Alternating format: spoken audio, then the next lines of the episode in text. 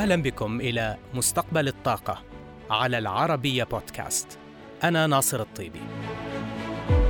نسعى في هذا البرنامج إلى المساهمة في الحوار الدائر حول عملية التحول في مجال الطاقة عالمياً نحو مستقبل خال من الانبعاثات يضمن أمن المناخ وأمن الطاقة.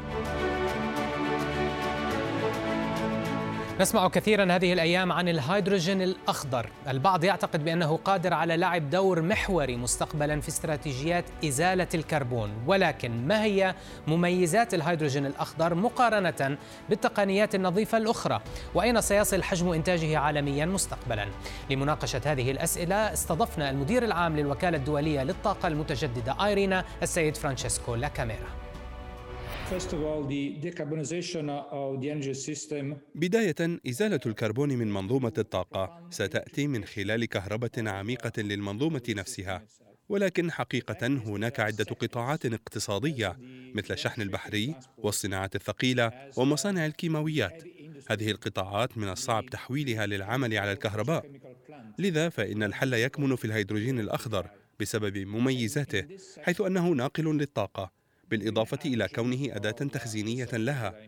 أما فيما يخص القدرات الإنتاجية للهيدروجين الأخضر مستقبلاً، فتوقعاتنا تشير إلى أن العالم سيضيف نحو ألف وسبعمائة جيجا وات بحلول عام ألفين وخمسين، وهو المستوى الذي نحتاجه إلى جانب عوامل أخرى ليحقق العالم صافي صفر انبعاثات في عام ألفين وخمسين. ولكن سيد لا كاميرا، الهيدروجين الأخضر ما زال مكلفاً. كيف تقارن تكلفته بالهيدروجين الأزرق المنتج من الغاز والذي تضاف له تقنيات احتجاز الكربون وتخزينه؟ وكيف يمكن للعالم خفض كلفة الهيدروجين الأخضر وجعلها أكثر تنافسية؟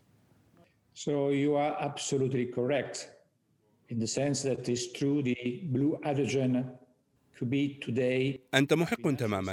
الهيدروجين الأزرق اليوم أكثر تنافسية من حيث الكلفة مقارنة بالأخضر، ولكن إذا ما أخذنا الكلفة البيئية بعين الاعتبار فهذه التنافسية تتلاشى سريعاً.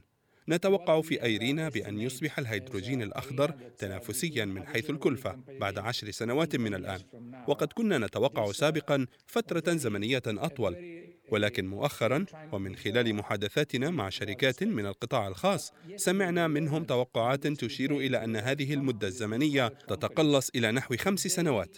النقطتان المحوريتان لجعل الهيدروجين الأخضر أكثر تنافسية هما: أولاً استمرار انخفاض كلفة الطاقات المتجددة، وثانياً انخفاض كلفة أنظمة التحلل المائي. ولضمان استمرار انخفاض تلك التكاليف لا بد للدول من وضع السياسات الضرورية لتحقيق ذلك.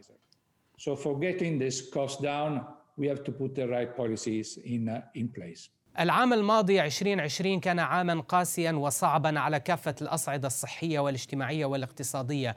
بالنظر إلى استثمارات الطاقات المتجددة، كيف تأثرت في ضوء الجائحة وتداعياتها بحسب آخر الأرقام والبيانات المتاحة لكم في الوكالة الدولية للطاقة المتجددة؟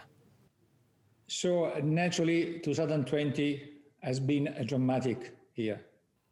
بطبيعة الحال عام ألفين وعشرين كان عاماً دراماتيكياً بامتياز، وما زلنا جميعاً كبشرية ندفع أثمان نتائجها.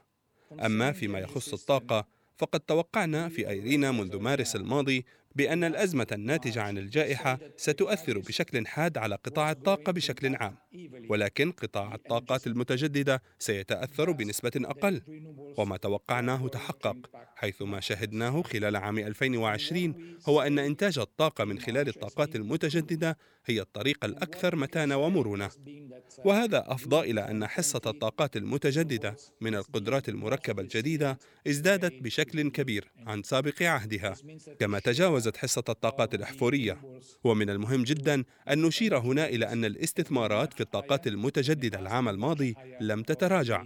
ليس لدينا الأرقام النهائية الآن، ولكنها ستكون جاهزة خلال أسابيع، وهي بكل تأكيد ستشير إلى أن الفارق ما بين الطاقات الإنتاجية الجديدة من الطاقات المتجددة وتلك من الوقود الأحفوري اتسع بشكل كبير العام الماضي، وهي مقدمة جيدة للسنوات المقبلة.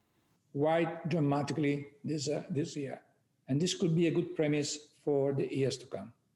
العالم في السنوات الأخيرة سيد لا كاميرا قام بتحويل الكثير من الاستثمارات نحو إنتاج الطاقات المتجددة، لكن البعض قلق من عدم توجيه ما يكفي من استثمارات إلى جعل الشبكة الكهربائية أكثر مرونة، بما يجعلها قادرة على استيعاب حصة أكبر من الإنتاج الكهربائي من الطاقات المتجددة.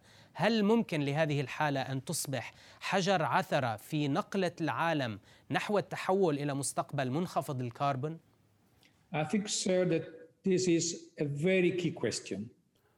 أعتقد يا سيدي بأن هذا سؤال محوري، وقد تساعدنا إجابته على فهم لماذا نروج اليوم لتبني الهيدروجين الأخضر، والذي سيكون خياراً أفضل مقارنة بتحديث أنظمة الماضي. طبعاً تحديث وتحسين الأنظمة القديمة والبناء عليها قد يكون خياراً واقعياً لبعض الدول، لا سيما المنتجة للنفط والغاز، في حال توفر تقنيات احتجاز الكربون وتخزينه. ولكن غير ذلك نحتاج إلى التفكير بشكل منظومة الطاقة المستقبلية، والتي ستكون حتماً أكثر ترابطاً مع بعضها البعض وأكثر مرونة. فإذا أردنا أن نستثمر في منظومة طاقة المستقبل، فهي ستكون من دون شك معتمدة بشكل أساسي على الطاقات المتجددة، مصحوبة بالهيدروجين والطاقة الحيوية. وإذا ما عقدنا العزم على الاستثمار في المستقبل، فالشبكات الكهربائية مهمة جداً، وبحسب توقعاتنا فالعالم يحتاج إلى استثمارات في الشبكات تقدر على الأقل بثلاثة عشر تريليون دولار بحلول عام ألفين وخمسين.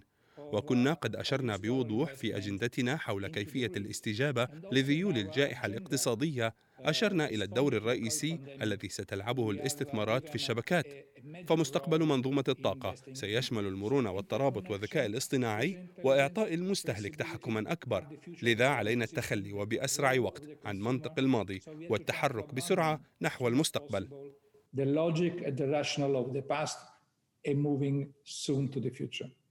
سيد لا كاميرا، العام الحالي عشرين واحد وعشرين هو عام مهم. فالولايات المتحدة تعود إلى اتفاقية باريس للمناخ، والعالم سيجتمع في قمة المناخ في غلاسكو في نوفمبر المقبل. وكالة الطاقة الدولية للطاقة المتجددة دفعت في الأشهر الأخيرة نحو تعافي اقتصادي أخضر للخروج من تداعيات الجائحة ومكافحة التغير المناخي معاً. خلال العام الماضي وحتى الآن، هل ترى أن الدول تقوم بتنفيذ تعهداتها المناخية على الأقل فيما يخص الطاقات المتجددة، وهو بند مهم ضمن تلك الالتزامات؟ So this is absolutely a crucial, uh, a crucial here. هذا أمر بالغ الأهمية، فالتعهدات التي أطلقتها الدول في ضوء اتفاقية باريس للمناخ غير كافية. نحن نعرف بأن التعهدات المشمولة بالمساهمات المحددة وطنياً حالياً ستدفع بدرجة حرارة الأرض للارتفاع بثلاث درجات مئوية. بالتالي ليس السؤال هل التزمت الدول بتعهداتها، بل كم ستزيد وترفع من مستوى تعهداتها، حيث أنه وبعد مرور خمس سنوات على اتفاقية باريس، دول العالم مطالبة اليوم بتجديد التزاماتها. لذا فإن نجاح قمة المناخ في غلاسكو سيعتمد على مدى جهوزية الدول على رفع سقف طموحاتها، وما يدفعنا للتفاؤل عاملان. الأول هو أن أزمة عام ألفين وعشرين أظهرت بشكل جلي للجميع بأنه إذا ما أردنا مواجهة تحد ما علينا العمل سوياً كما فعلنا خلال الجائحة، وهذا ينطبق أيضاً على التحدي المناخي. ونحن في آيرينا نعمل مع سبعين دولة لمساعدتها في تحضير مساهماتها المحددة وطنياً ولرفع سقف الطموح في كل مكان، وهذا هو العامل المشجع الثاني، حيث أننا نعمل اليوم مع الاتحاد الأوروبي لمساعدتها في تحقيق تعهداتها الأخيرة بخفض الانبعاثات بخمسة وخمسين بالمئة بحلول عام ألفين وثلاثين والوصول إلى صافي صفر كربون في ألفين وخمسين. وقد انضمت إلى هذا المسار دول أخرى مثل اليابان وكوريا الجنوبية وجنوب أفريقيا.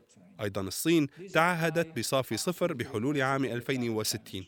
كما أنه لدينا اليوم إدارة أمريكية جديدة تعهدت بمئة في المئة طاقة كهربائية نظيفة بحلول عام ألفين وخمسة وثلاثين. بالتالي كل هذه العوامل المجتمعة تجعلنا متفائلين بنتائج قمة غلاسكو المقبلة. نحن على ثقة بأن آيرينا قادرة على دفع عجلة التحول الحاصل في مجال الطاقة، وعلى إعطاء هذه النقلة السرعة والحجم اللازمين لتحقيق أهداف اتفاقية باريس للمناخ. ومن المهم جدا ربط استجابتنا للجائحة مع طموحاتنا المتعلقة بالمناخ، هذا هو هدفنا. to the new ambition under the Paris Agreement. This is our call.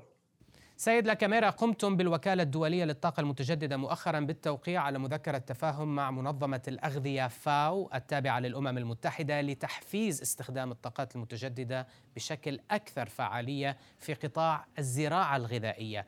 كيف يمكن للطاقات المتجددة أن تلعب دورا أكبر في هذا القطاع؟ Absolutely. The nexus. Water, agriculture, energy.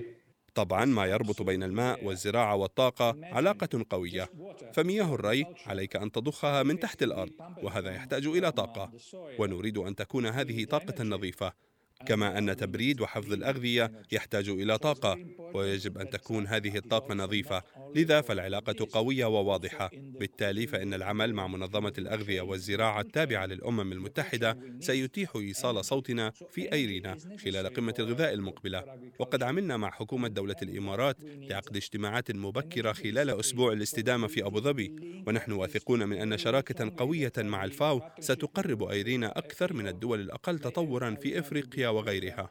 To the least developed country in Africa as in another part of the world. بهذا نصل إلى نهاية حلقتنا لهذا الأسبوع. نلقاكم الأسبوع المقبل في حلقة جديدة من مستقبل الطاقة على العربية بودكاست.